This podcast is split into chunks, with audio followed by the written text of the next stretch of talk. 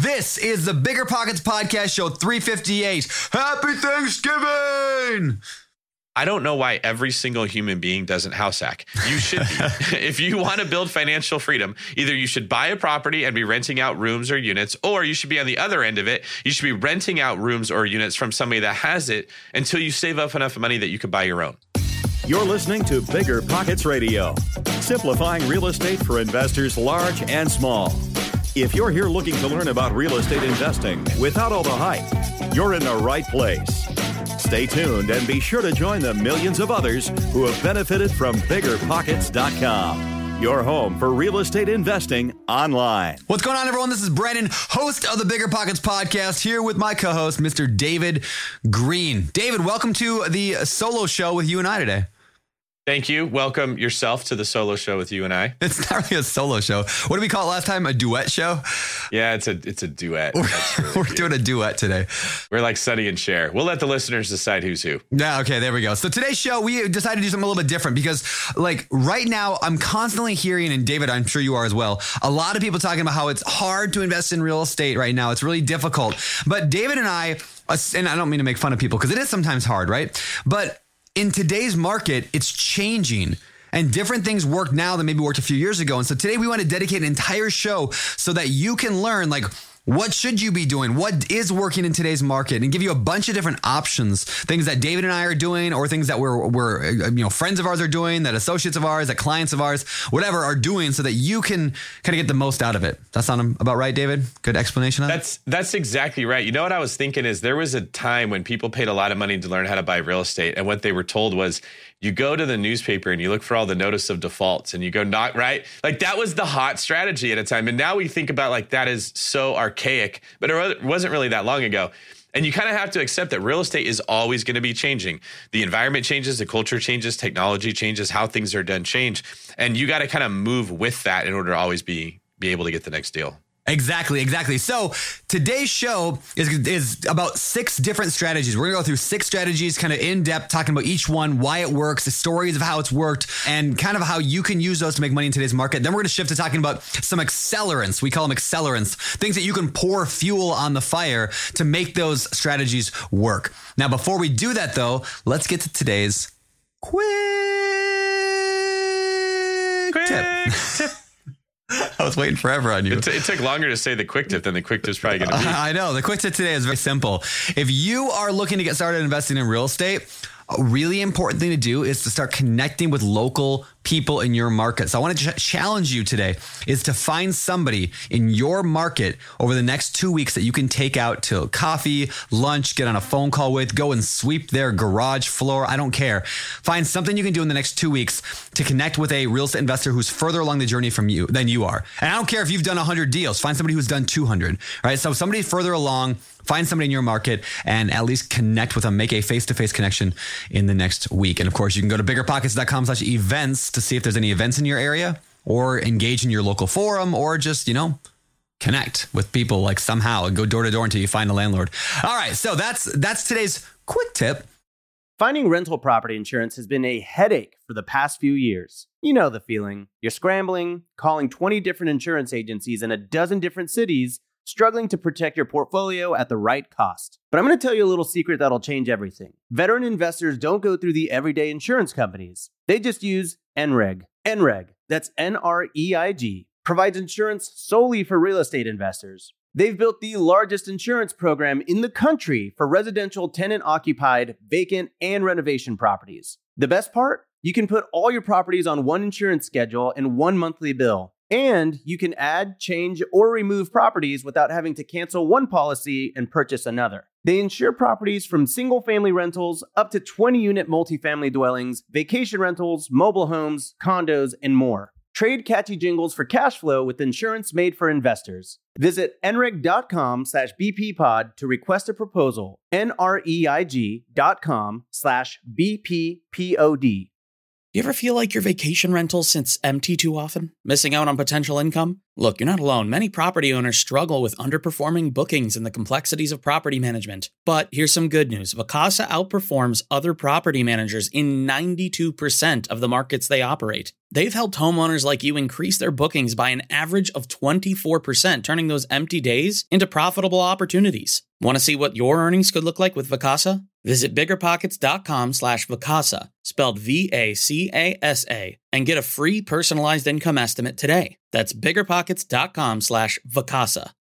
Remember when you had to pay to get a lead's phone number? It was like the dark ages until Deal Machine made skip tracing a thing of the past. Now, with your Deal Machine plan, you'll get unlimited access to phone numbers and contact information for no extra cost. That's right, get high quality, reliable information trusted by leading financial institutions, all fully compliant with the federal Do Not Call list. Explore over 150 data points, including age, gender, marital status, occupation, and a ton more. Trust me, this is the data you need for off market deals. With new filters, people flags, and color coded phone numbers, lead management just got a ton easier. Ready to step up your investing game? Sign up for a Deal Machine plan today and gain immediate access to this unlimited treasure trove of contact information and phone numbers. Just head to dealmachine.com slash BP. Transform your lead generation and deal making strategies with Deal Machine. Sign up today and start exploring the unlimited possibilities at dealmachine.com/bp. And now, I think it's time to get into this show. Let, us just jump in. Like I said, we're going to talk about six different strategies that you can use today in today's market to make money in real estate, things that are working today. And I want to start with probably the hottest buzzword, if you can even call it a word, the buzz acronym of the year. and a book just came out about that topic recently from David Greene here. It's called BRRRR. David, what the heck is BRRRR investing for those who have not heard of that? BRRRR is an acronym that you came up with and I got all the credit for, which I, yeah, I got to say, I'm not too unhappy about that. I'm not too mad about it. It well, stands for buy, rehab, rent, refinance, repeat. What were you going to say? I was going to say, I'll send you a, a, check or a bill later for my, my royalties for that every you time you, you deserve it. it but you never would because you're a good guy. It's really funny. Um, in fact, I'm actually kind of like possessive over it, even though I didn't make it. Whenever somebody else teaches on BRRRR, I'm like, who do you think you are? Yeah, right? well, like, it's your problem, man. I own BRRRR, but I don't. In fact, people have been BRRRRing before BRRRR was ever yeah, a name. It's true. It's, it's, it's basically just this principle of buying an asset, which is usually real estate, because that's what we talk about, improving its value, and then refinancing it when you're done to recover your capital to go reinvest. It's an extremely simple business principle that people have been using for years to make money, but you and I have figured out very specific ways that we can apply it to real estate, and it's helping a lot of people build a lot of wealth. Yeah, and one of the questions people ask all the time is like, "What? Well, I go through that whole thing." So BRRRR is let me let, let me say the acronym. So it's buy. You buy a property, and I would say you're usually using short term money of some kind.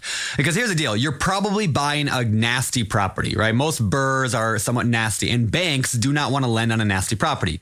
So you have a couple options. You can sit on the couch watching TV, or you can find another way to buy it. So that's what we do. We we use a number of like what have you used for a BRRRR to, to buy a property?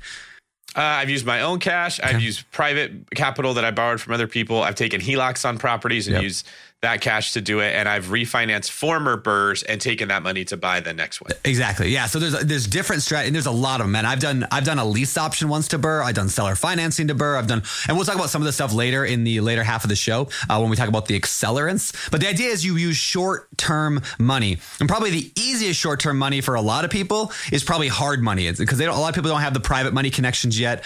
Uh, but hard money lenders, they're just people who basically finance flippers, but they also finance BRRRR investors. So anyway, you buy the property with short-term money. You then rehab it. You fix it up and make it really nice.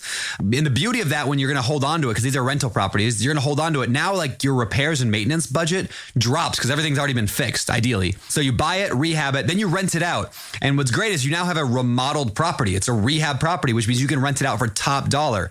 Tenants love to live in remodeled properties. So you you now rent it out. Now you've got this beautiful property that's really nice. You go and go to a local bank or any bank and and say, Hey, I got this really nice property. Now, do you want to lend on it? And the bank's like, Heck yes, we do. We like nice, pretty properties. And so then they give you a loan. And that with that new loan, you pay off the short term money. So now you have long term money, you pay off the short term money. And now that your short term money is freed up, whatever that was, whether it was your own personal cash or a hard money lender, you can go and repeat the process. So buy, rehab, rent, refinance, repeat. All right. So the the the question I want to know for you or from you, David, today is like, what do people like? If they want to start BRRRRing now, what do they got to do? Like, what are some of the like the just the obvious like first steps?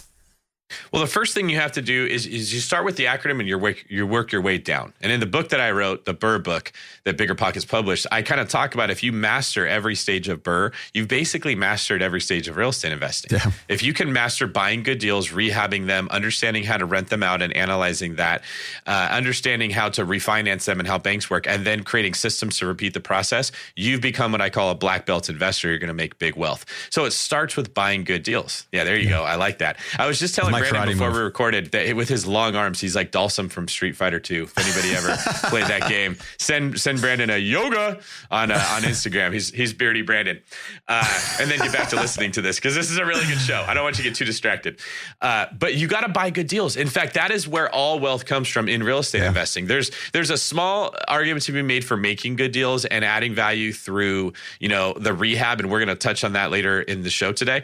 But buying good deals is really where it's at. And what I love about BRRRR is it is if you start with the end in mind and you know you have to refinance this when you're done and you want to get all your capital, you probably got to be all in for 75% of what it's going to appraise for, which means you got to buy a really good deal. You can't buy mediocre deals because then BRRRR's pointless. If you're yep. refinancing at the end and you're not getting uh, more of your money back than if you just bought it traditionally, then why what's the point? Why go through all that? So it starts with finding good deals. Yeah.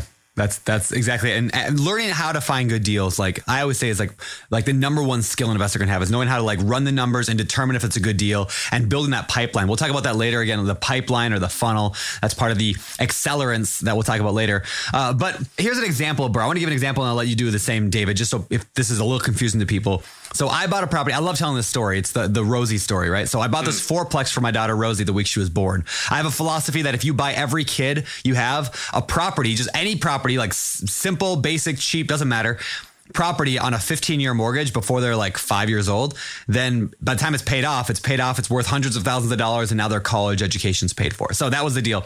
So I bought this property super cheap because it was nasty. Like it was, it was disgusting. It was a garbage hoarder in one of the units, and the other one was like a vagrant living there, and then like the other two were just destroyed. So we bought it for 40 it was forty thousand dollars. Might have been forty five. Yeah, forty five. Forty five thousand dollars. We then put like hundred and twenty grand into it. So we bought it with a combination of private money and I got just a line of credit from the bank, just like an unsecured line of credit. So I bought it with that. So I had no money out of pocket. Then we so bought it for forty five. I put hundred and twenty k into a rehab. Uh, that 120 also that came from those two sources. So the the hard lender actually lent, or the private lender lent me a 100 grand, and then I borrowed the extra like 45, 50 I needed, or whatever from the or 60 anyway from the bank line of credit, which made it so I had very little money in this deal. Then once it was all fixed up, all four units were rented out. It's a great property. We went to a local bank and we refinanced it. It appraised at like 225, if I remember right. Uh, we had 100 and whatever that is, 160 something into it. And so we were able to get a refinance so I could pay back the private lender. And then we now have a low, just a nice 30 year fixed mortgage. Well, it's actually a 30 year mortgage that I have set to pay it off. It'll be paid off entirely years, right? in 18 years from the time I got the loan.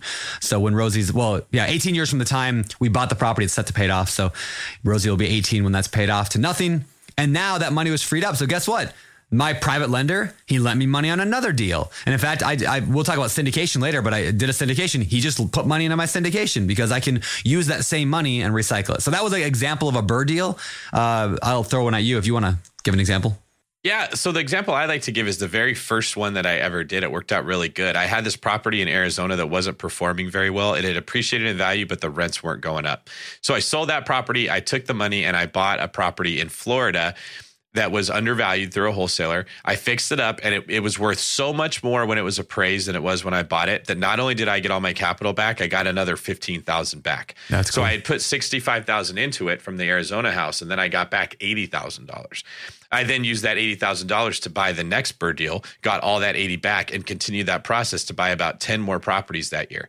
Now, those 10 properties, you can imagine every time you buy a new property, I'm, I'm increasing by an average of $25,000 in equity on each one and about $300 in cash flow. So that's three grand in cash flow plus $250,000 to my net worth out of the same $65,000 that was one house. I turned one house into 10. And if you get a good deal every single time, it's that, you know, that analogy of the snowball that rolls down the hill and it grows bigger as it goes. That's what BRRRR can do for you. This is why this is such a powerful strategy. Now, it's not easy because you got to get a good deal. You can't just go yeah. pay market value for something. You can't go buy something that doesn't need work. Usually, you're going to have to manage a rehab. You're going to earn that money. But man, if you look at like Rosie, you put all that money in, you got it all back out. So you got your capital to buy your next deal. She's got a house. You're going to enjoy the cash flow for the next 18 years, yep. and she's going to be set. She's going to have enough money to pay for her college, her car, probably a down payment for a house, and then some money's left over that she can start a retirement account, all because of one good decision that you made 18 years earlier. Yeah, that's the power of real estate, right? You, you, do stuff now and it affects you years and years later. But what I love about rental properties, especially BRRRR, is you can get cash flow now and wealth later. Like you can get you can get both. You have to choose between them, and that's one thing I like about it. Now, David, why why in today's market, which is super heated, we're at the probably the top of the market or at least coming close to it. Uh, people are getting a little bit worried about it being toppy. Why is BRRRR a good strategy in this market? Well, you never know what the market's going to do, and that's the first thing you have to understand is it could go out at any minute. Now, you and I, we we talk. We're happy if the market goes down because we can yeah. go buy houses cheaper. We're actually kind of rooting for that in a lot of ways. Even though I'm a real estate agent, I'll make less money in my business. I'll make more wealth buying properties. But when you BRRRR, you get in and you get your money back out. Now, the only way that you get hurt if the market drops, because who really cares what your property's worth? As long as it's cash flowing, it doesn't matter to you.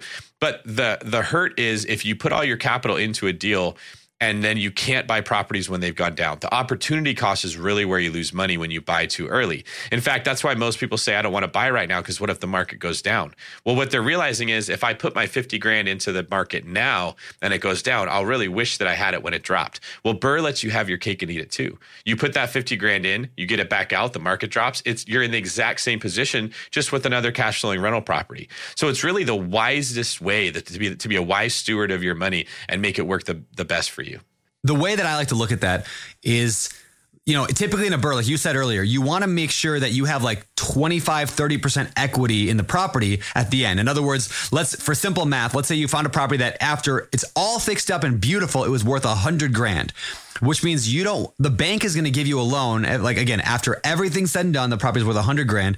The bank's going to probably give you a loan for $70,000 at the end during the refinance, which means mm-hmm. you need to make sure that you're all in all your money, what you bought it for, all the rehab, all the closing costs, everything. If you want to get all your money out, you need to make sure you're not over $70,000 total, which is totally doable. I mean, flippers do that all the time. House flippers do it. So, so can BRRRR investors. But here's what's cool is that let's say people are like, well, what if the market crashes in the middle of the BRRRR before you refinance? Well, Good thing you only owe seventy thousand dollars on a property worth a hundred. Oh no, the market yep. crashed ten percent. Now it's worth ninety.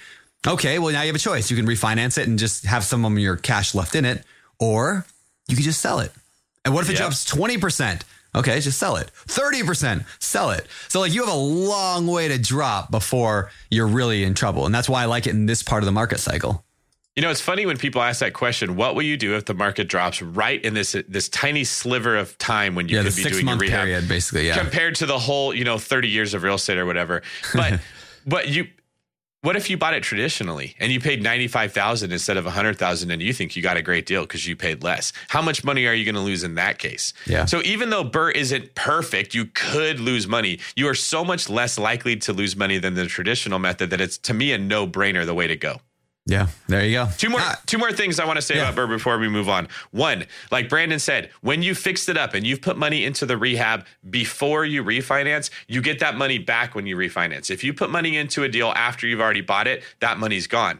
One of the benefits of fixing it up, buying a fixer upper, is you reduce your capital expenditures, right? How much money yeah. I have to set aside to replace things because I did it all in the beginning and then got that money back. So it's going to cash flow better when I fix it all up in the beginning. The second thing is what we're describing is basically the same as what a house flipper does. But yep. instead of selling it, we keep it. So you're going to pay closing costs when you refinance it, but you're going to avoid closing costs on uh, selling a house. You're going to avoid real estate commissions and you're going to avoid the capital gains tax because you kept the property.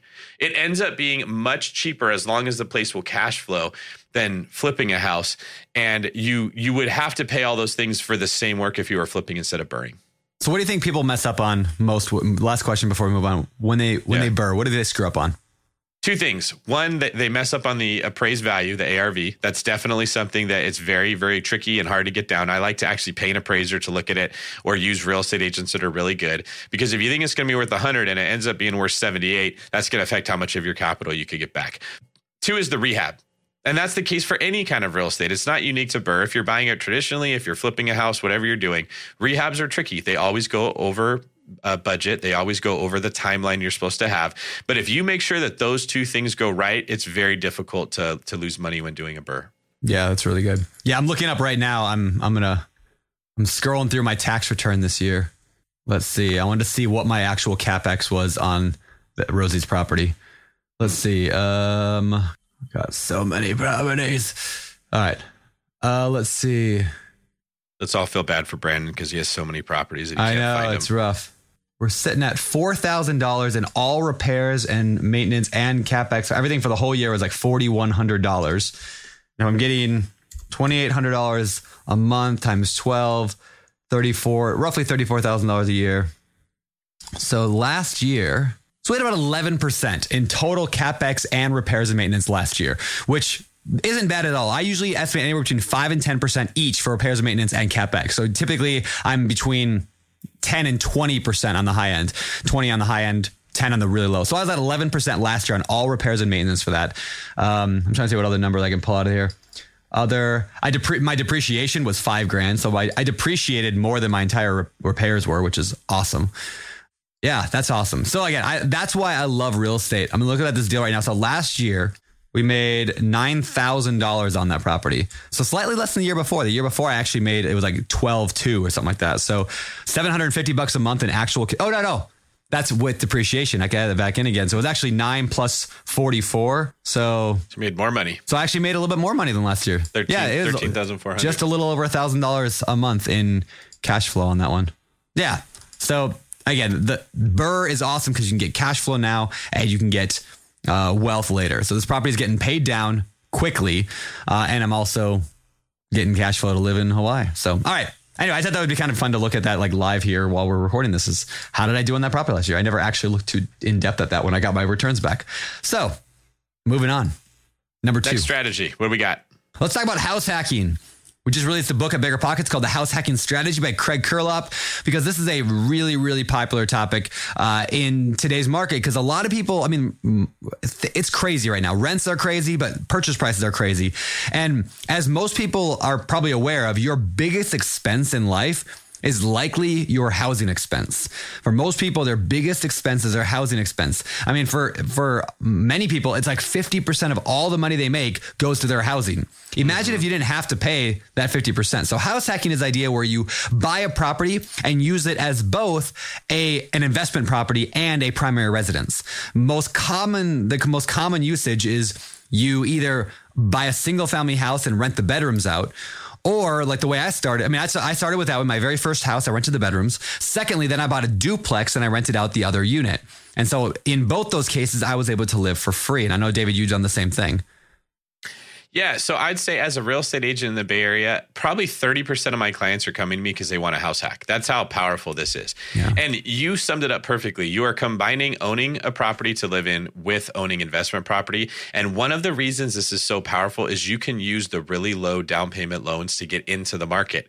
And when houses are expensive and the market is hot, it's really hard stuff like this becomes that much more important.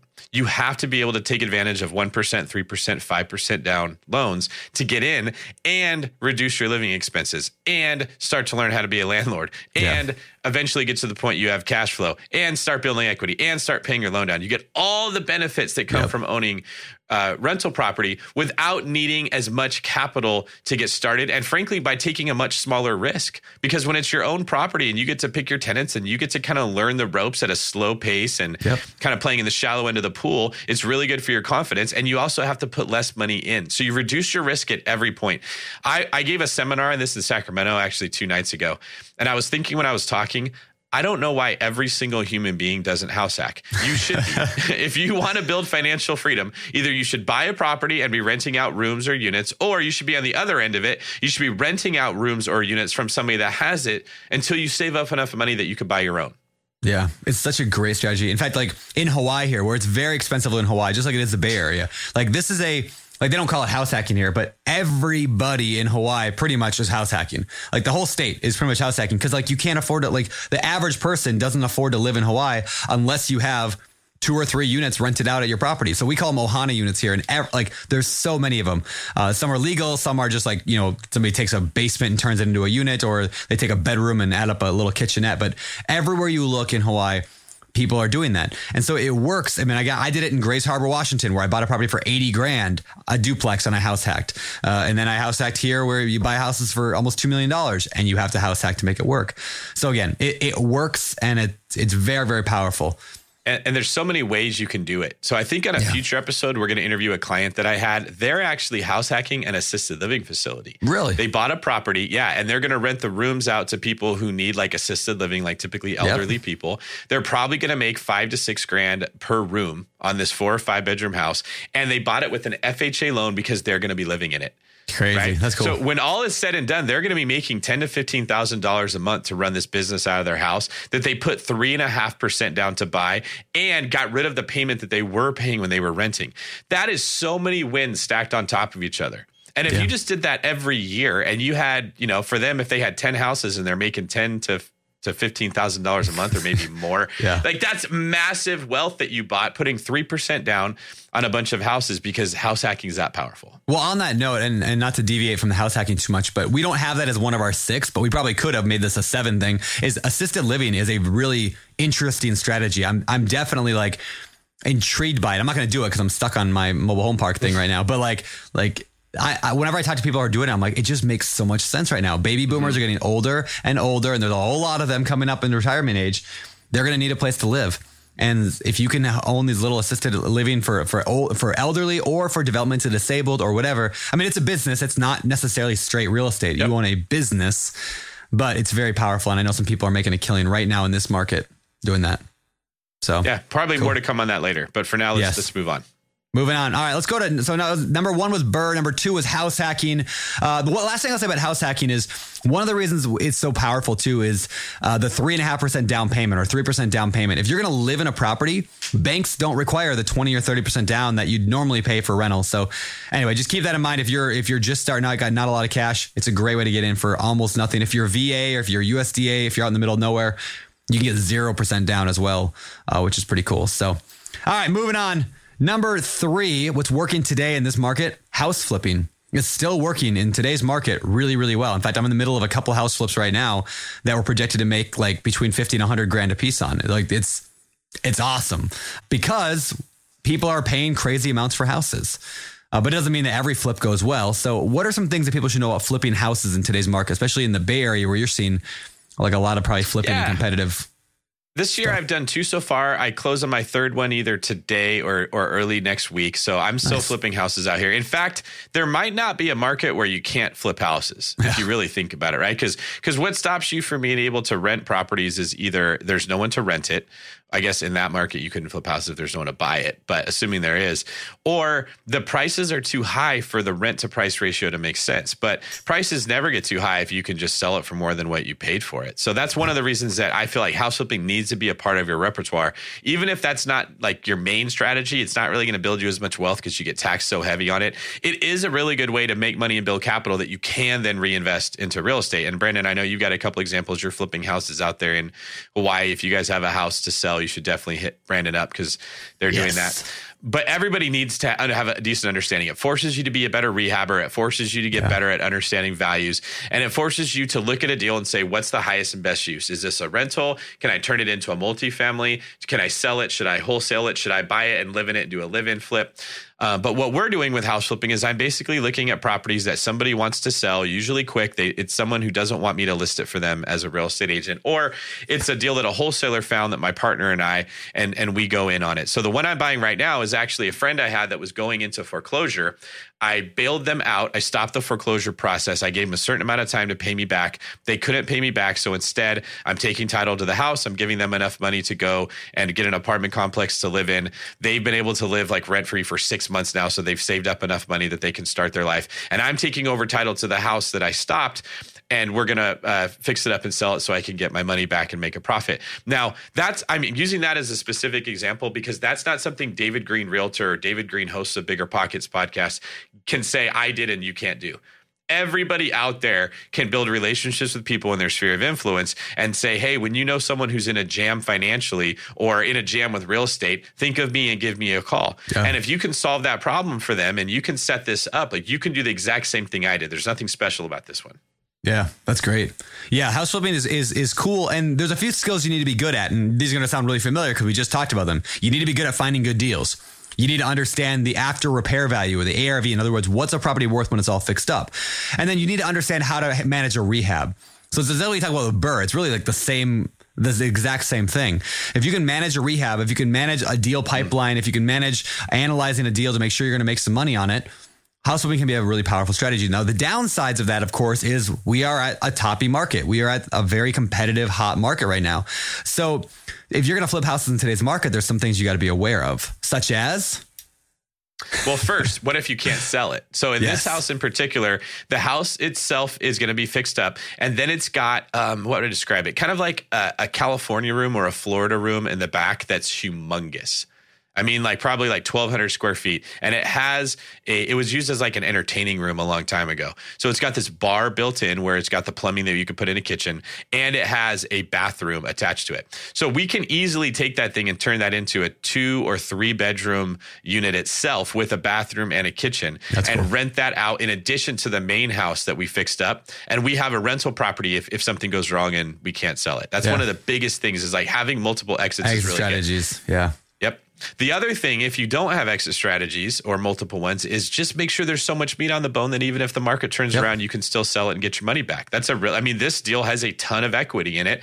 And that's why I'm comfortable doing it. When I saw what this person owed on their mortgage and that they were behind, the reason I was willing to get them caught up was because I knew there's so much equity in this property. It would be a shame if the, the bank was going to make a grip. They were going to make a yeah. ton of money if it went to foreclosure. Better that one of us would do it and she would get a little bit of money out of the deal than nothing. Yep. Yeah, that's a great point. Yeah, the meat on the bone thing is so important. I had a buddy reach out a couple days ago, and he said, "Hey, I'm looking for a partner to do this flip uh, with me, like a financial partner. Uh, do you know anybody be interested? Are you interested in working on it with me?" So I looked at it. It was my old old town, and like the purchase price seemed great. It was thirty thousand dollars. I was like, "Well, that's a pretty good deal. You know, it's a low price for a property, thirty grand." And the and then he looked. I looked at the numbers. It was thirty grand for that. It was seventy for the rehab. So it's gonna be hundred thousand dollars total into it. What was the ARV? What was it worth when it's fixed up? It was one hundred and twenty or one hundred eighteen. And with realtor costs and all that, like his projected profit was eight thousand dollars. And I said, like that. Now that that's that was with zero financing. So he wanted a partner to come in and finance the entire thing and then split the profit. And I'm like, you do realize you're talking about somebody putting in a hundred grand to make four thousand dollars in profit, like in a toppy market. Assuming it all goes assuming it all yeah. goes perfectly well, you're talking about making like four, four grand. Four percent on best yeah. case scenario.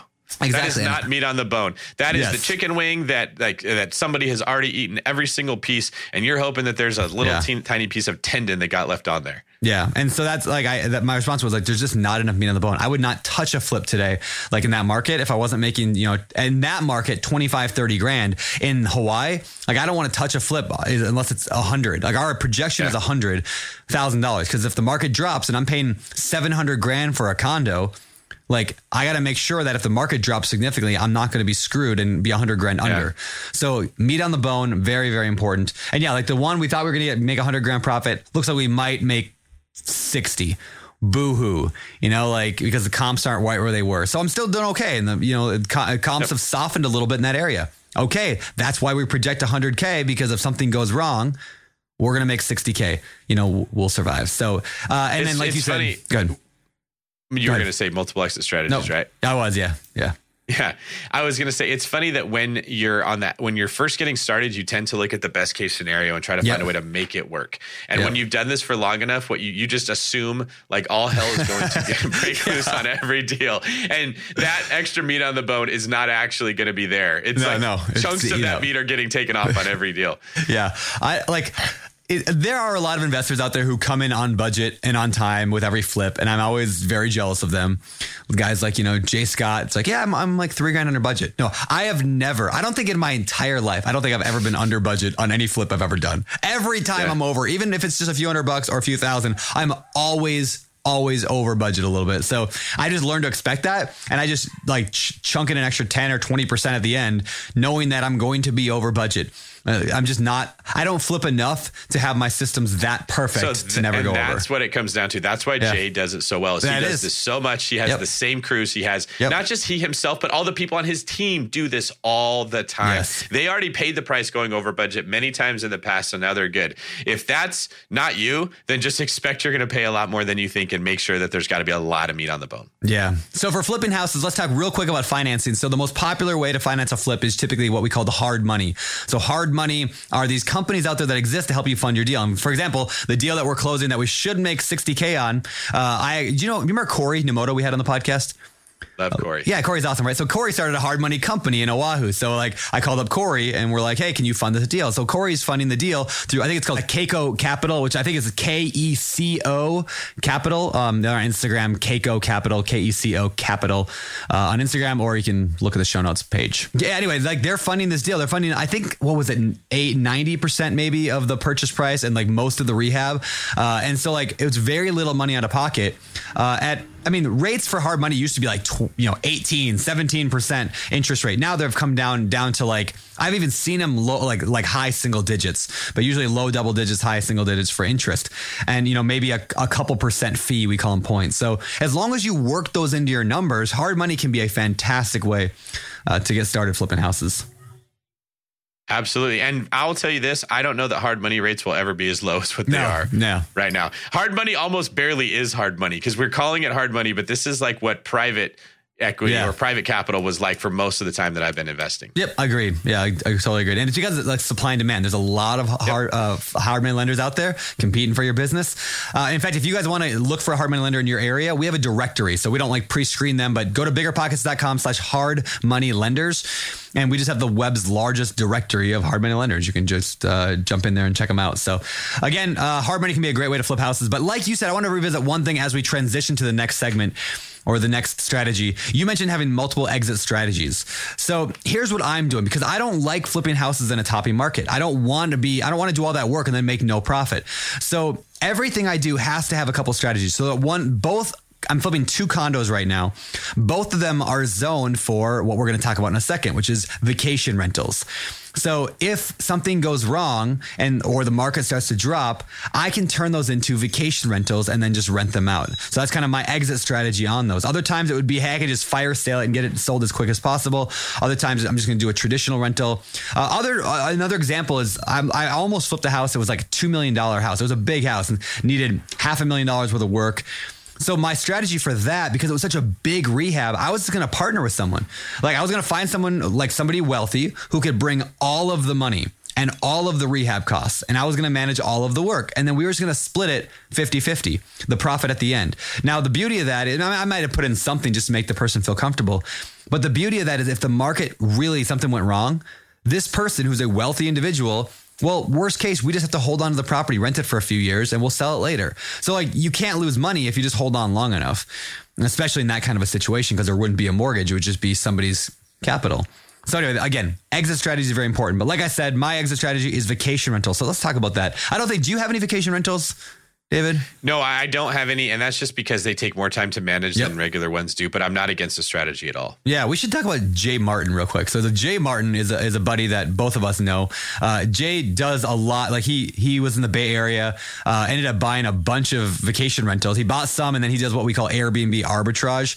Anyway, ended up just becoming like now he just travels the world, like just like traveling around. Like he doesn't even have a home. He's technically like he's literally homeless, and uh, his he has a team of virtual assistants managing the vacation rentals. So it's kind of a cool story and it's a cool strategy for being able to pull something like this off. And, and again, a lot of people are doing this right now because it's a very popular topic. So vacation rentals, do they only work in vacation areas, David?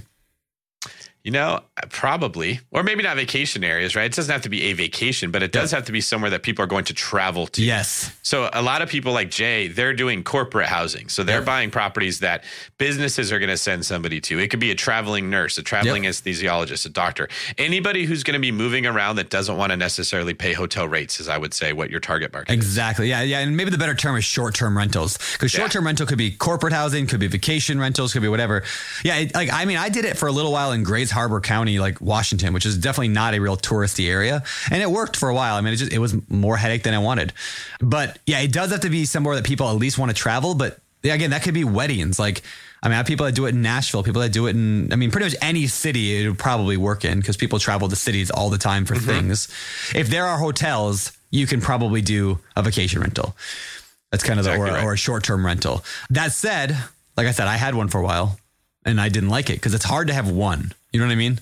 Like, Well, hard, talk about that. Why is it hard to only have one? because like your systems just aren't there. Like, yeah, it's like kind of like flipping a house a year. It's actually easier to probably flip 20 houses a year than it is to flip one house a year. Because like when you flip 20 houses a year, you've got all these systems and people and processes in place.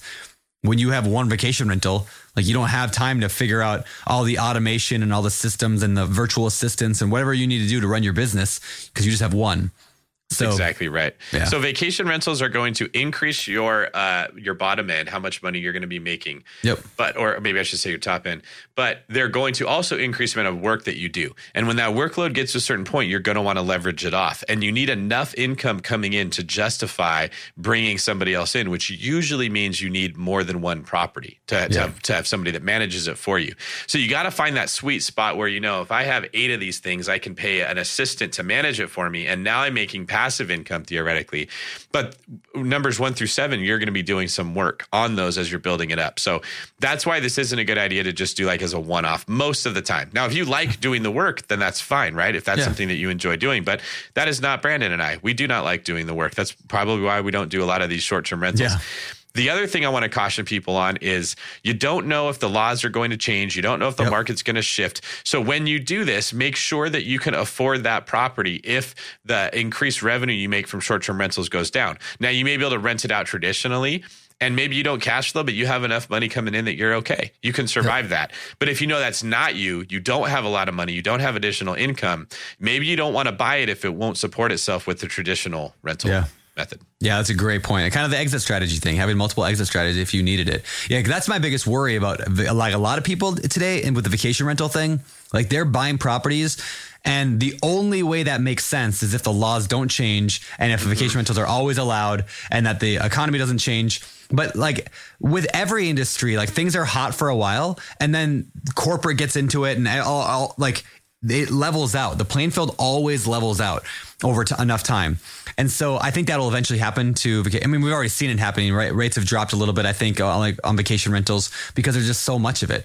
We're back. I feel like back in the day, you couldn't get a, like a short term rental. It was like 100 $150 a night in some areas. Now you can get like $30 a night. You can rent a house in some areas. Yeah. It's just supply and demand.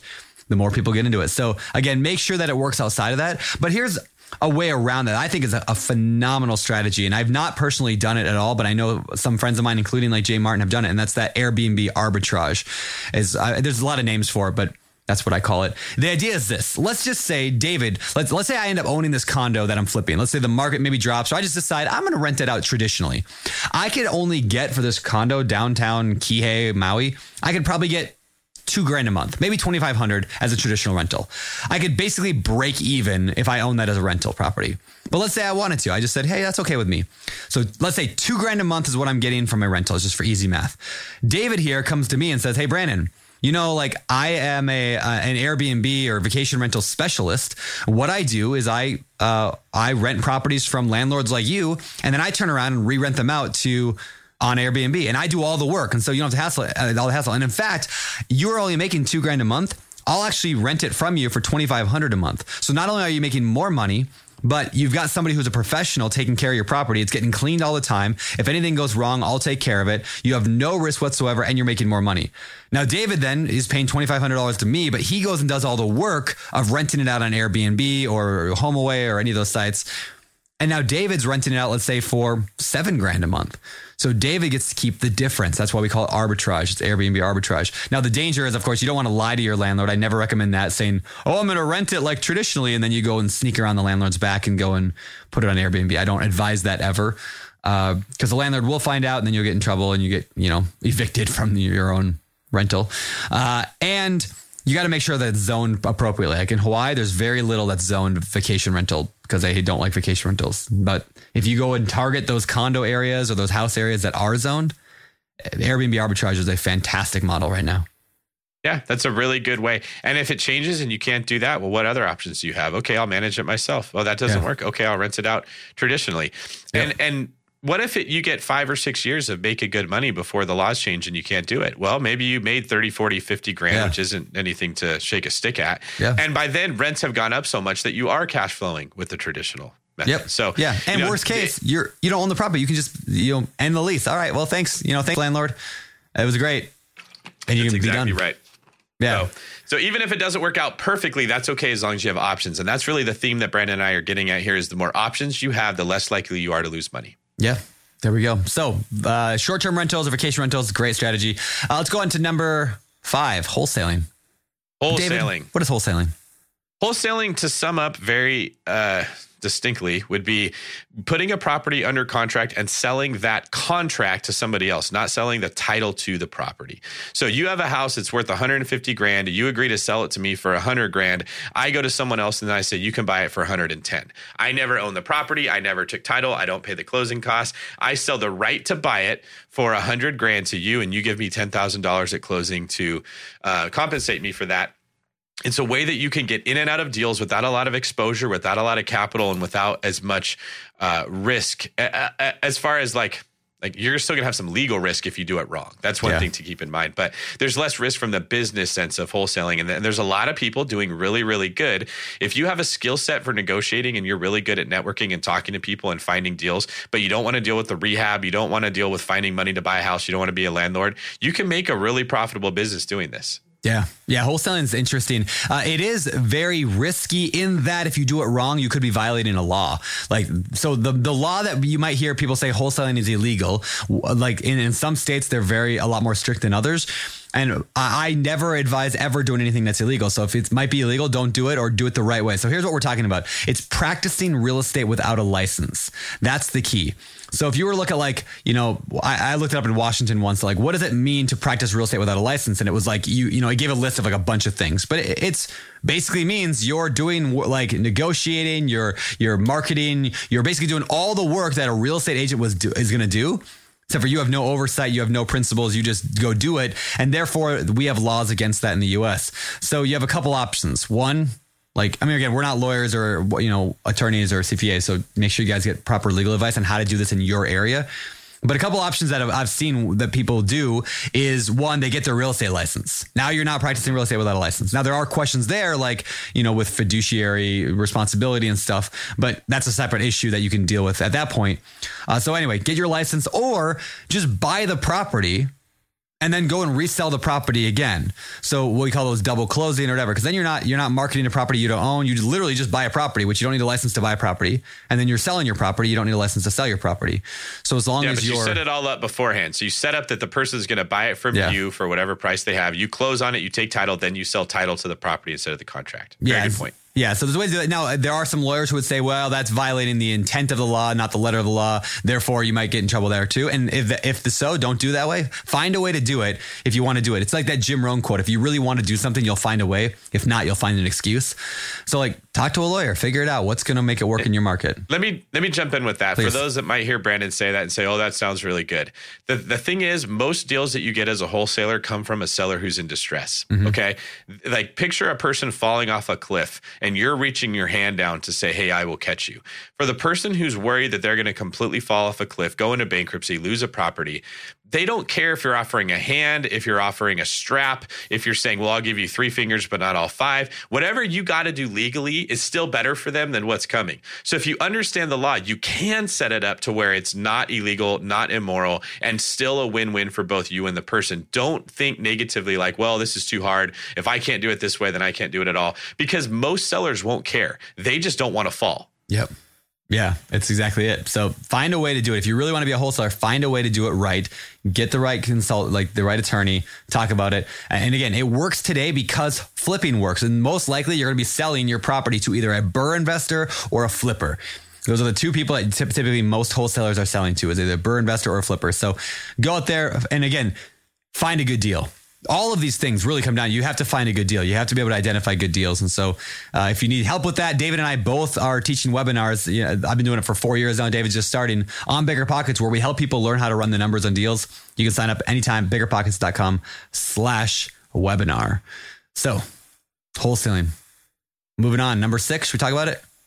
Yes. All right. Number the, six. The last thing that's working in today's market, uh, and it's getting more and more competitive, but that is syndication, meaning larger invest. Like typically, syndication means you're buying like an apartment complex, or in my case, I'm syndicating mobile home parks. So syndication is basically where you bring, you raise money from what we call limited partners. So people who have money but want to just be passive.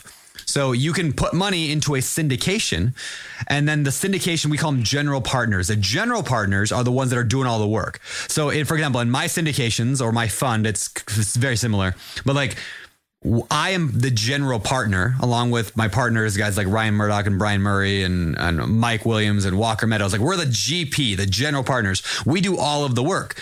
The limited partners do nothing but they write a check or wire money in.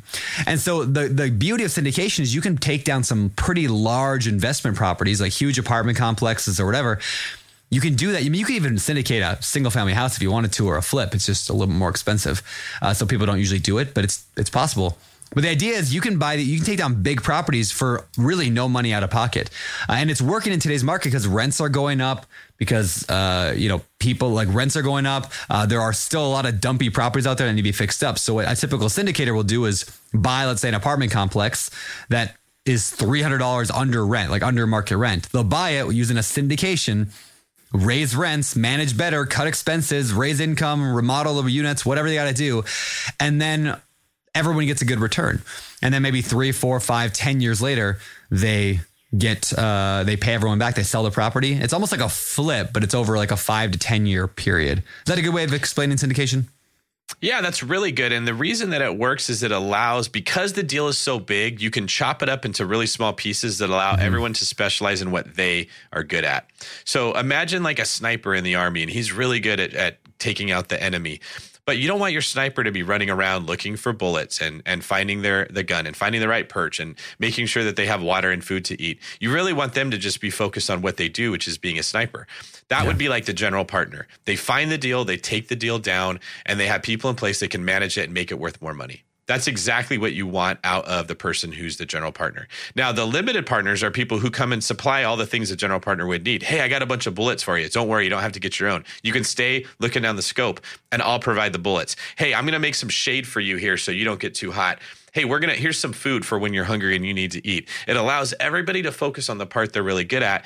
And when you get to the point that you've got a lot of money and you don't want to have to learn something new, it's really nice to just provide the bullets, let somebody else go make money with it, and yeah. then come back and give you your portion. Yeah. So anyway, so syndication super powerful if you can make it work. It's just it's a complex, more uh, complicated process. Uh, again, I just did my very first one. I just closed my first fund. Uh, we just started a second one, uh, and then it gets more complicated because like you got to learn like can you work with accredited investors or not accredited investors? And so i had to of learn to navigate that. And so it's just been a, it's been a huge learning process but it's a phenomenal uh, tool in today's market uh, to be able to i guess grow wealth very rapidly by taking a small bit of a much larger deal. Anything else you want to add on the yeah, why don't we talk a little bit about things people should be aware of when investing in syndication so they don't lose money? Mm, good call. Yeah, so the most important thing I think is the team. Like, it really, like, do you, because here's the deal. Here's what I always say. Like, I've had people come to me and they're like, Brandon, can you look, like friends of mine, you know, hey, I'm, I'm looking at doing the syndication. Can you look at this, these numbers and tell me if you think this is a good deal or not?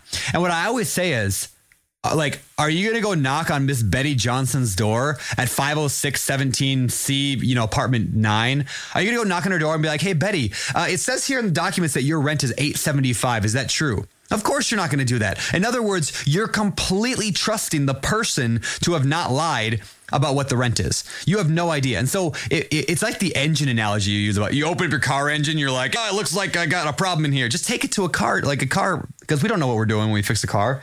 It's the same thing. Like, no, you don't. But yeah. the mechanic is what matters, right? Yes, the mechanic. the mechanic yep. could lie to me. He can yep. say, "Oh, you got," and that's our biggest fear when you don't understand cars. So yeah. when you find a trustworthy mechanic, yep. that's where you like grab a hold of that person and never let go. That's who your operator is, and that's. I think you said that perfectly, Brandon.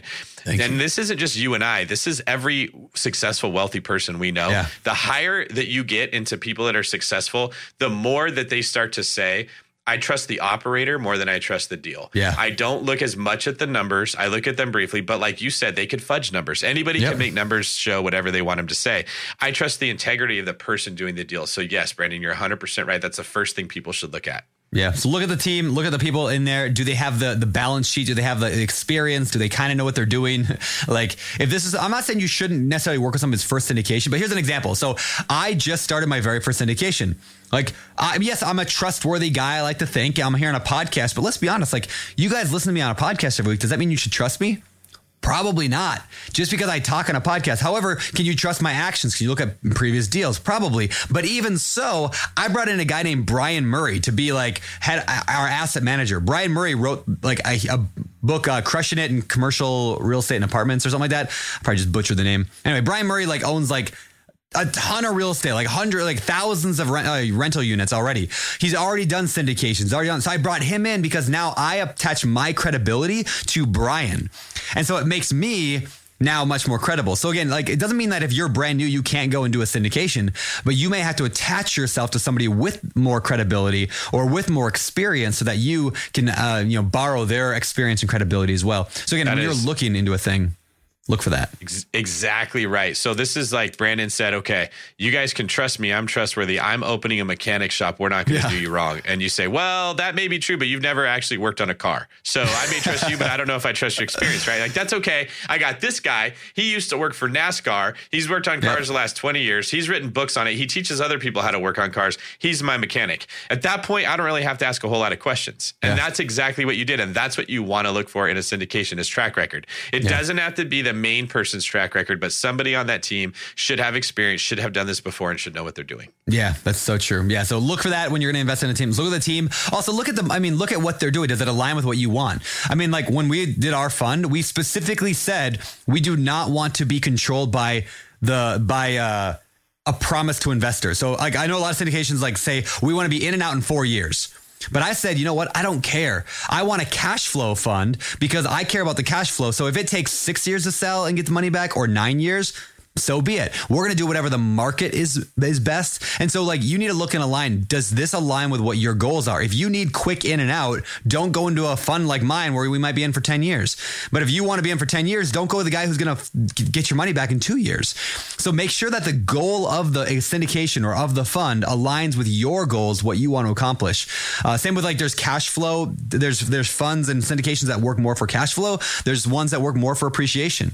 I'm in a couple deals right now on syndication deals where like we get very little cash flow, but it is mostly based on that apartment complex getting uh, sold for way higher later. It's almost like a flip. So the cash flow, I mean, it's not, we're not losing money, but there's not a lot of cash flow now. And I knew that going into it because I, I wanted, I was, a, that's the type of investment that it was. So just make sure you understand what you're getting into when you're going to go into a syndication. And we actually have a book on that. I won't talk too much about it now, but we have a book coming out soon at Bigger Pockets on that topic of how do you evaluate on other people's syndications. So Check it out. You heard it here first. It's coming out sometime in the next year. Beautiful. Well said, All right. PT. I'm curious. Have you been struggling to keep your vacation rental booked? I totally get it. It's tough to manage and keep filled. But we found something that really works. It's called Vacasa. They've seriously changed the game for a lot of the BP audience. In almost every market they're in, Vacasa manages to fill up the calendar more than anyone else. And get this the average Vacasa user sees about 24% more bookings than with other managers. That's a lot of extra income. Curious to see what you could be earning? You can get a personalized income estimate right there. I think you'll be pleasantly surprised at what Vacasa can do for you. Check out biggerpockets.com slash Vacasa, spelled V-A-C-A-S-A. Biggerpockets.com slash Vacasa. Listen up, business owners, because I've got some quick little math for you. Fewer costs equal more profit. The problem? You're spending more than ever on operations, materials, deliveries, software, and more. So why not reduce your costs and headaches with NetSuite by Oracle? NetSuite is the number one cloud financial system, bringing accounting, financial management, inventory, and HR into one platform and one source of truth. Oh, also, NetSuite lives in the cloud, which means you can reduce IT costs with no hardware required. Cut the cost of maintaining multiple systems because now you've got one unified business management suite. You can improve efficiency by bringing all your major business processes into one platform, slashing manual tasks and errors. It makes sense that over 37,000 companies have already made the move to NetSuite. So don't let rising costs sink your business growth. And by popular demand, NetSuite has extended its one of a kind, flexible financing program for a few more weeks. Head to netsuite.com slash biggerpockets netsuite.com slash biggerpockets. netsuite.com slash biggerpockets. You've heard us talk about it before. High interest rates are crushing real estate investors, leaving even some of the best investors in need of funding now. But with today's liquidity crisis, who can fill the demand? With Fundrise, America's largest direct to investor alternative asset manager, you have the opportunity to. Fundrise's new opportunistic private credit strategy was designed specifically for this new market environment. Fundrise supplies high demand bridge financing on high quality assets with credit worthy borrowers. Top real estate investors get the funding they need while you walk away getting paid a healthy interest rate. To date, Fundrise has completed more than $500 million worth of private credit deals with an average net interest of 10.8%, and they've already amassed a pipeline worth more than $300 million. Don't sit on the sidelines. You can take advantage of this unique window of opportunity while it lasts with Fundrise's new private credit strategy. Ready to start? Go to fundrise.com slash pockets to learn more. That's F-U-N-D-R-I-S-E dot com slash pockets. This is a paid endorsement for Fundrise. Past performance is not indicative of future results. All investments can lead to loss. Okay, let's move on to the fun Yeah. stuff. Let's get into the accelerants. All right, so let's get into the accelerants. So these are things that can help improve any of those six strategies that make these things happen. It's like pouring fuel on a fire. True story. One time, David, I don't know if I've ever told you the story. So I had a fire at my house. Like I was in high school and I had this bonfire. You know, we do that all the time, and it went out. And so I was like, ah, bummer, it went out. So of course, what I do, I grab the can of gasoline and I just start pouring it all over the ga- the fire that had gone out. Of course, we all know that the fire didn't really go out. Just you know, there were coals down there. Like it literally just blew up, huge in front of me. And then I look down and I'm holding this gas tank that is burning. Like the actual gas canister is just on fire. And I was like, ah! And I just as hard as I could chucked it into the woods, which is probably also not a good idea to chuck in the woods. Luckily, it went out in the air. But see, what I did is I was pouring accelerant on a fire. That's exactly what we're going to talk about here today. Do you like that? That's a oh good my analogy, gosh. right? If that doesn't describe how you live your life, man, I don't know what does. Praise the Lord that you didn't just start a forest fire. And, just burn down the whole neighborhood. Yeah. Sorry, guys, it was an accelerant. All right, so we're going to pour some fire on this right now to make your your investments produce more revenue, higher returns, and have a lot more fun doing it. So, first one, what do you got, David? OPM. Learn those three words. This is other people's money. Now, it doesn't have to be a friend or a family member, though it can be. There's lots of OPM. You've got seller financing. You've got partnerships with other people. You've got private money. You've got hmm. hard money. You can do the syndication we talked about. There's lines of credit. The point is, when you get really good at doing deals, what will naturally limit you will be, ooh, this is good. Like there's only so much gas. It doesn't matter how good you are building a fire. If you run out of gasoline, you can only go so far. So what mm. if other people bring your gasoline? Yeah, other people are bringing gas tanks over to your house. You can pour That's it on exactly the fire. right. and you just focus on keeping that fire going or building new fires and you let other people come and put the fuel in them. That's what you want to do. Now, it's dangerous if you start having people bring you gas before you know how to build a fire. They're going to mm. lose their gasoline. You're not going to make anything come from it. So, you do want to have an idea what you're doing before you really ramp this up. But once you've got an idea how to make money in real estate, having other people bring your gas can really ramp things up. Yeah. Well, so true story. So remember earlier I said we're doing a couple flips right now. One we're going to make, you know, probably 60K if it goes well. One we're going to make over right around 100K. So I'm doing that with a partner. So I brought in a guy, I've mentioned this on the show before, but a guy named Greg. So Greg came to me and we decided to work together. Greg is doing these deals for no money down. Other people's money. Whose money is he using? He's using a little bit of my money and the hard money lender's money. So Greg is the one that's hustling. He's out there. I mean, every day he's at the auctions. He's out there checking contract, talking to contractors. He's out there doing all the work because what Greg has is hustle and time. What I don't have is time right now. I'm just too busy with a million things, like trying to buy 1,300 mobile home units. And so, like, but so it worked out perfect for me. So in other words, when people say you can't do deals from no money down, t- like look at Greg. He's going to make like, you know, he's getting 50% of the profit. If we make 30 on that one and 50 on the other, I mean, he'll make 30 and 50. That's 80 grand in like three months off of no money down. Uh, and we, yeah, we, we wholesaled the deal actually last week for like 16K. He made eight on that one. No money down. So again, don't believe that you can't do it. It can pour a lot of gasoline on your fire. So learn the art of that. And in fact, it would be really great if somebody wrote a book on like how to invest in real estate with no and low money down. That'd be awesome. Someday. Yeah, but I mean, if only life worked out that simply. All right. Biggerpockets.com slash no money. Uh, let's go to the second one here. The idea of value add. You, you added that one to our list here, David. What do you mean by value add and why is that an accelerant? So as a real estate, oh, by the way, I just passed my real estate broker's license. So now I'm no longer just an agent. I'm actually a broker. Look Pretty at you, cool, right? fancy. And one of the fancy things they teach us is this concept of highest and best use. And it's the way of looking at a property and saying, what is the very best way that this could be used to maximize its value, which is usually involving some kind of money. Yeah. So it's a good way to train your brain to look at situations. A coach does this with a player. This person's really talented. How do I maximize the talent they have for what our team can do? A business owner or a manager does this with an employee. A parent does with with their kids, if they're a good parent. Uh, with property, we want to look at what can I do to add value to a property. Now, if you're flipping houses, you want to make it worth as much as it can be. If you're renting properties, you probably want to make it a combination of making it worth more with increasing the rent. If it's a multifamily property, it's what can I do to increase my NOI but the principle remains the same. So what I like to do anytime I'm looking at a property is say what would be the highest and best use of this deal. So in the flip example I gave earlier, we're going to look at at the end when it's fixed up, would it be better to sell it and get this much money and have this much of a return on our money? Or would it be better to keep it, rent it out, and split the cash flow between me and my partner? It's very simple. We just look at both options and we say the one that makes the most sense. But if we add a ton of value on both ends, we have options. And again, options are what are actually going to build you wealth. So Yeah. buying properties under market value and fixing them up through the rehab forces equity. It forces a property to be worth more.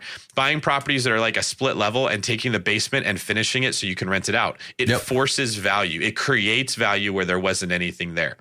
Raising the rents when you buy a multifamily property, it, it forces the value to go up. Reducing the expenses, same idea. You always want to be looking at, okay, I got a great deal. I'm under market value. I'm going to cash flow. I'm going to buy it. That's good. Don't stop there. What can I do to put icing on the cake? What can I do to make it even better for myself? What can I do to give myself more options? That's what we mean by value add. That's good. Yeah, it's good.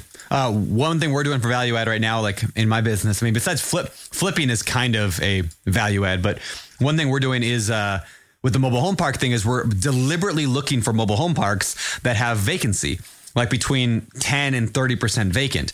Why? Because then we can force equity, force value by bringing in homes. So we bring in trailers, like rent them out or sell them, and now we just forced equity. Uh, and so that's one thing I like about forced equity in today's market is because you don't have to rely on the market going up.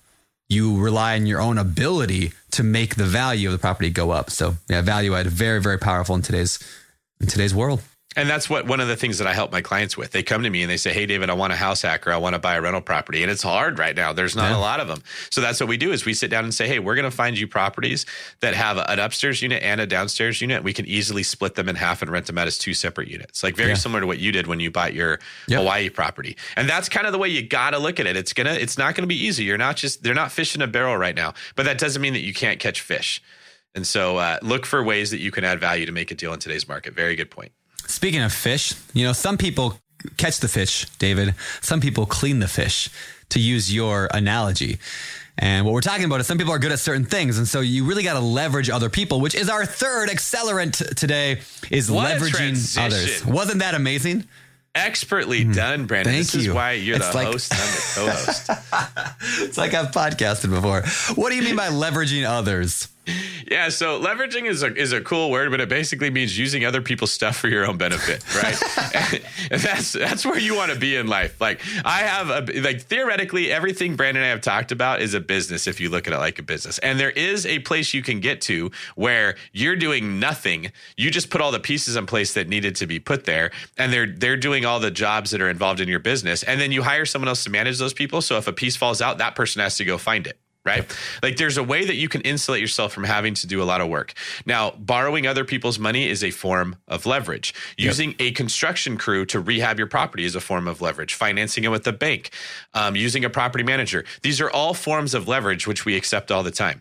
I Well, don't think it one a bad thing either, right? Like, like I'm leveraging Greg, my partner on the flipping, because he's got all this time and, and the hustle. So I'm le- like, I'm using Greg. He's using me because I have the money and the connections with the re- and, and the resources to pull off the financing and to kind of organize this. So we're using each other. right. It's not a bad thing. It's a great thing. No, it's actually if you're leveraging a rehab crew, you're putting food on somebody else's table for Yeah. their family, right? Like you're literally a lead for that person. They're looking for you to get business Yep. from you. They want to be leveraged by you. Like as a real estate agent, you're leveraging me to do a lot of the work for you and represent you on a deal. I have knowledge and experience that you don't have. I'm using all of those things to help you accomplish what you want. That's what I want. I'm spending all my time looking for people like you saying, please leverage me. Well, I do the same thing with my business. And the four people that I leverage the most are the people I talked about in long distance real estate investing your core four, your lender, your property manager, your contractor, and your deal finder. And uh, you should be using those people for as much as you possibly can. You and I get asked questions all the time. Should I open an LLC or should I buy it in my own name? That's really something that should be leveraged onto a CPA. Uh, how do I find a deal? That's something that you should leverage onto a deal finder. Uh, what's something else? How do I know if this market's a good market or not? You should be asking your property manager. You should be asking other investors. You should be asking people that know it. They're all there to help you build wealth, and that's Yep. how they make money themselves. So use them to do a lot of the work that most of us try to do ourselves. Very good. Very good. What are who are some of the people you leverage the most in your business? I mean, there's obviously Ryan Murdock, who was on the show recently. I think that show came out already when this one airs. Uh, Ryan Yep. Murdock, he helps run a lot of my business. Again, I'm Brian Murray, like I said, uh, Walker, uh, Walker Meadows, and Mike Williams. Like that's kind of my team. Uh, and then Greg, like who's helping, you know, doing the flipping side of things. So like everyone has a role of something that they're really good at that we're, you know, but also things like I got a property manager on different properties. My mother-in-law helps manage some properties of ours. I mean, there's uh, like people all over. I mean, you, Let me ask you. Let me. Oh, you leverage me. How I leverage you happen? to have a good show. Otherwise, this show would be horrible. Ah, I like that. Very well Yeah. done. Let, let me ask you two questions about your team. Could you do what you're doing and make the money you're making without those people? Yeah, not at all. Okay. Not now, a lot of people stop and say you're taking advantage of them. Now, let me ask the next question. Could those people make the money they're making and do what they're doing without you? I don't think so. I'm Brian It's could. very, it's, maybe- yeah, but probably, but you're, but you're But don't know. providing gasoline for Brian, right? yes. Yeah, because well, he I can do more with Yeah. you, right? my skill, And- my skill is being able to raise money. So like I can talk about money uh, and I can raise money from accredited investors. Where Brian, his skill is like managing and building, you know, Yeah. this Maybe machine, Brian the system. is the guy that he can help build the fire in that way, and you're actually bringing gasoline to him. In other Maybe. situations, you build the fire and people bring the gasoline to you. It's all beautiful when we're all doing our part and we're all making it work. So don't look at leverage like it's a bad thing. That's the point I'm trying to make. In the best relationships, you focus on what you're good at and you let them focus on what they're good at, and you have kind of a harmony. All right. Next accelerant. Let's talk about the funnel real quick. And we talk about this a lot, so I don't have to spend a lot of time on this, but I always say everything's a funnel. And so, especially in your business, like, are you tracking how many leads you're getting in and how you're getting them? I mean, me- Are you tracking how many offers you're making? Are you tracking how many, uh, you know, deals you're analyzing? If not, start doing that. Start tracking what you're doing. I mean, it's if things you track tends to get better.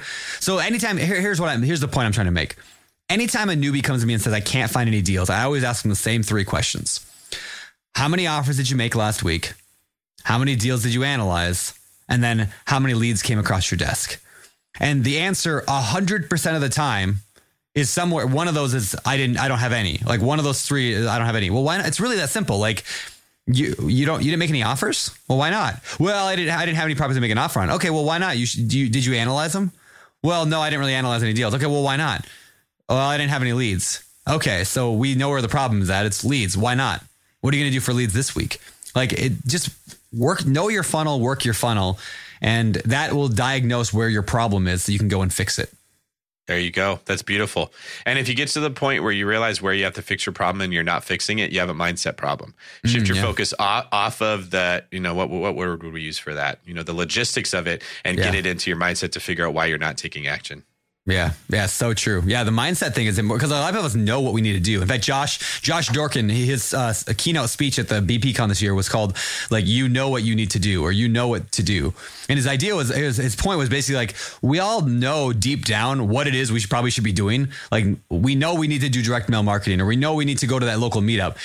We just oftentimes don't do it. We don't trust ourselves or we listen to other people's advice. We know what we need to do. So go out there and like do it. And if you're not doing it, it's a mindset thing. Get yourself a performance coach or something like mm-hmm. someone you can talk with or a therapist or a mastermind group or a journal, like, and start taking some intentional planning around what those steps are and why you're not accomplishing them. Yeah, this is why Brandon and I talk about it a lot because people come to us and they say, Hey, I'm stuck. I have people reach out to me all the time and say, David, I have this problem. I'm stuck. What do I do? And it's usually not a logistical answer. It's not a, oh, you need to call this person or you need to change this about your rehab. It's it's almost always a mindset thing. So Yeah. don't take that for granted. That's why we bring people on the show to talk about mindset or authors of books that help with that fact because that's such a huge component of being successful. Yeah, it's so true. All right, next, what do you want to talk about? Another accelerant. Let's get into partnerships. All right, I like it. That's a good one.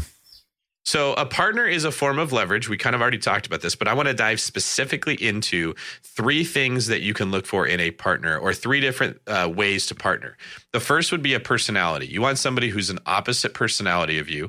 The next would be a skill set. You want someone who has a complementary skill set to yours. You don't necessarily want the same thing. And the third would be resources. Somebody who has resources that are different than yours. Brandon, can you pick one of those and comment on how you've seen that work in, in either your life or people you lives? Well, we were jo- we were joking about before this call where Ryan is like, you know, if you look at the disc profile, there's D I S C, and I typically means like you're you li- you want to be liked, you want people to like you, um, you're super So I'm a very high I. Ryan is like a negative I. Like he's like the exact opposite. So like yesterday we had like this guy over at my house looking at my air conditioning unit, which Ryan was hanging around with me. Like we were talking to the air conditioning guy, and I'm like, you know, the, thing is not working right. It's not, it's not cooling my house the way it's supposed to. So I'm just like, oh, okay, well, you know, uh, yeah, I mean, I, I'm not really sure why it's doing it. And he's just like, you guys told us to install this system. It's not working. Why not? Like he's very direct because he doesn't, he doesn't have the high I disorder that I have. Right. so we have a, we have a, opposite personality in that way and it works really really well because sometimes you need to be a nice guy and you need to have everyone like you and so you can do things like raise money or do a podcast or whatever. But other times you need to yell at a contractor. And so by having people around you like in a partnership that have that complementary skill set and personality, it's, it's helped me tremendously. How about I you? think you and I probably have a similar thing going on. yeah. Right? Like you've had times where you're dealing with a contractor and you're like, this guy's frustrating. I'm like, give me the phone. Yeah, That's not yeah, yeah. frustrating for me, right? And you're I've kind of like times- Ryan in that way. You're just like, you just, I don't care if people like me. I'm going to get Very the- much. Yeah. But that doesn't always work good, right? There's times I need you to look at an email I'm going to send to be like, can you reword this for me so it doesn't blast them in the face like I think it's going to? And in that way, we really help each other. And the podcast, I hear all the time, you and I have a really good chemistry. We play different roles. You you do a uh, you play a function in the podcast of keeping it moving smoothly, transitioning very easily from one thing to the next, keeping it lighthearted. And I do a little bit more where I can kind of come in like a jackhammer and get to the bottom and pull out a point. Yep. It's it makes the show way better. This is an example of what you want in a partnership. And we're saying this because we don't want people to just go find a partner that they like and say, This is my friend, we're gonna do it together. That's an emotional insecurity that you're trying to fix. And notice that was not one of the three things that we said you should look for in a partner. Yeah. Mm, Agreed. So, number two would be skill sets. You want a person with a different skill set than you. And I think a good example of this would be Brandon and, and Brian, like what you were just saying earlier about Brian Murray.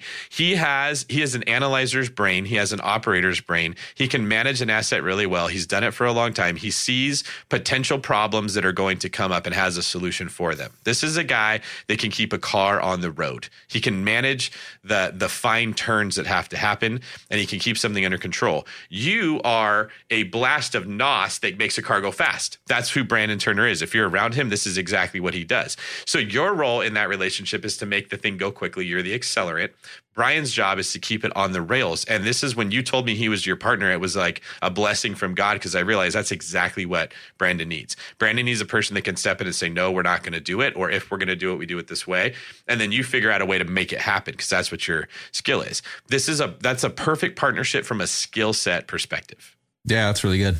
Yeah, the skill set thing's a vital. uh, That book Traction talks about have having the integrator and the uh, what's it? The integrator and the visionary because they're two different skill sets. Yeah, like somebody's the the, the guy with the vision, with the idea of let's go here and the ideas, and and somebody else has to make it work. And the two people are hardly ever the same. So yeah, two different skill sets entirely. Beautiful.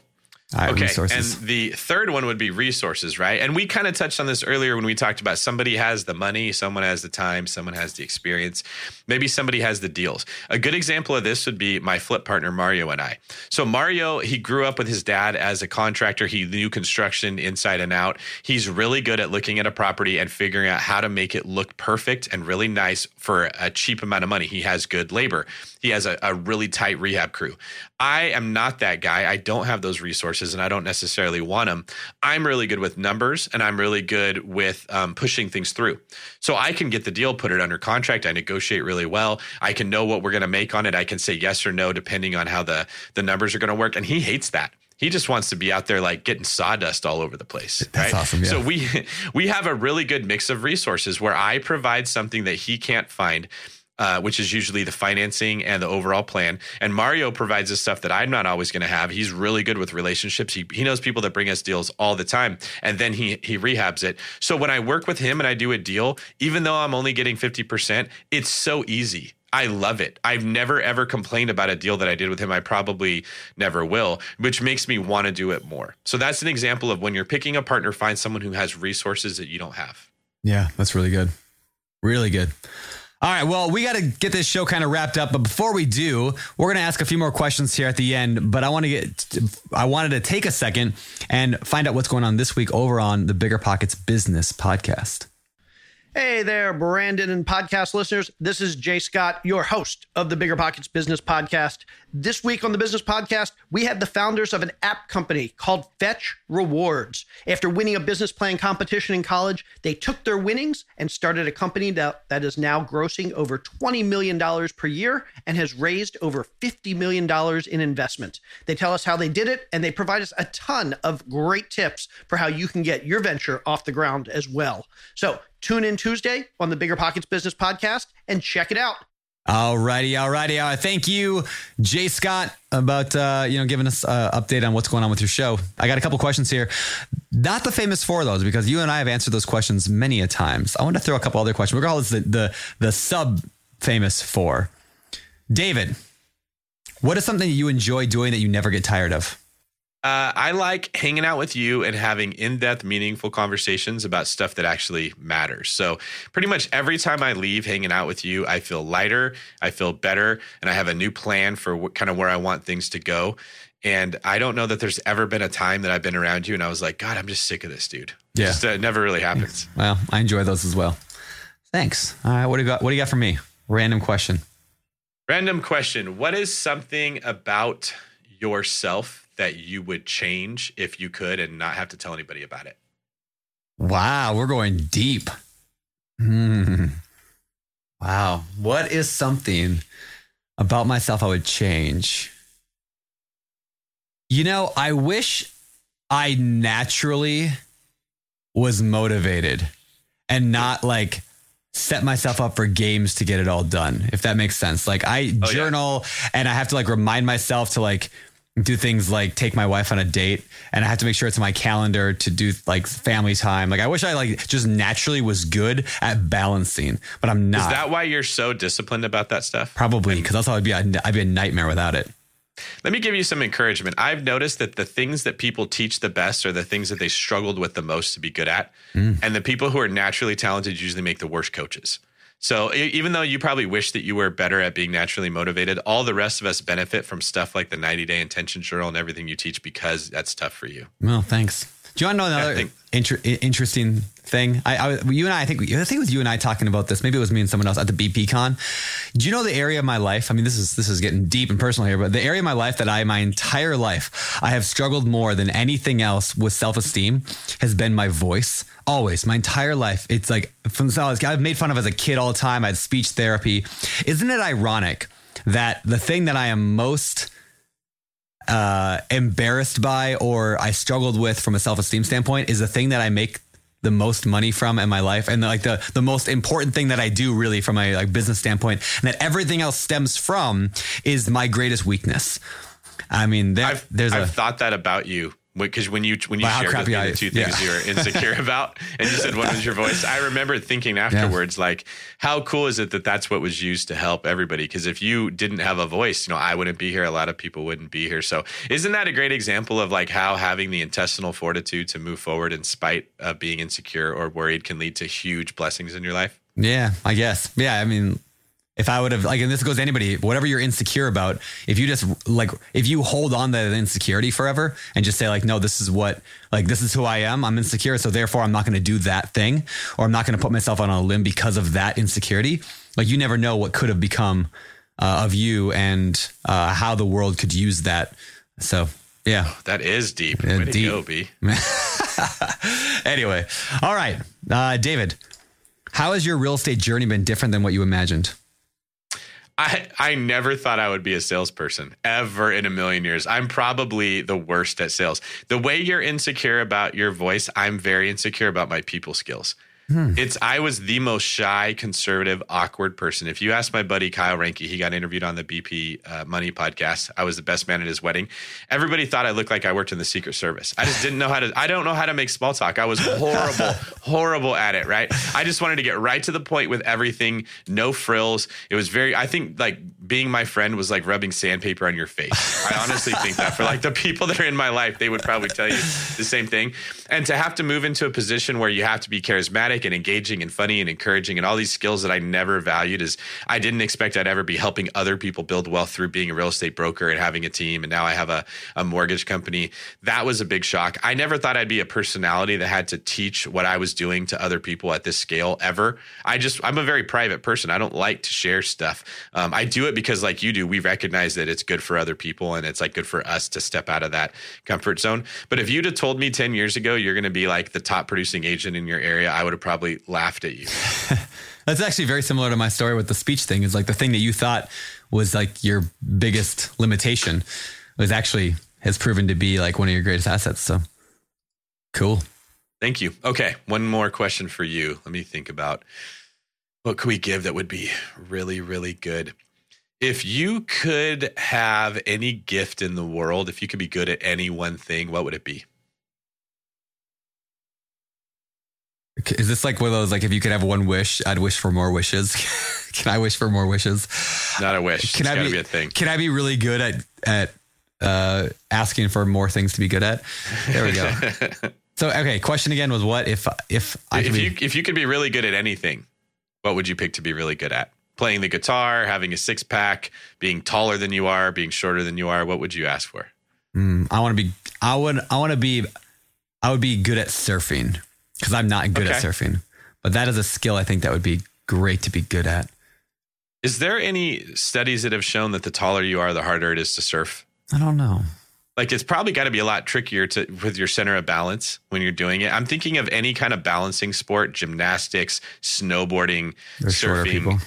Yeah, they're almost always shorter people hmm. that, that do that better. Well, we're gonna say that's why I'm not very good. I'm, it's not the I fact think that I you don't. are. I think you're you're pretty dope. It's easy to see you when you're out there. I'll tell you that. Well, thanks. You're like this. You're like this super tall and super white tree That's that just it. stands out amongst everybody else out there. if you were drowning, it would be easy to find you. Here's the truth, though, and this is why it's a difficult question to ask: is what skill would you, or like, what would you want to be good at? Is because the truth is that all of us can be good at pretty much every skill. Like, I'm not, I'm not a great surfer because I don't surf very much. Like, I maybe max once a week. It's been like three weeks since I've been out.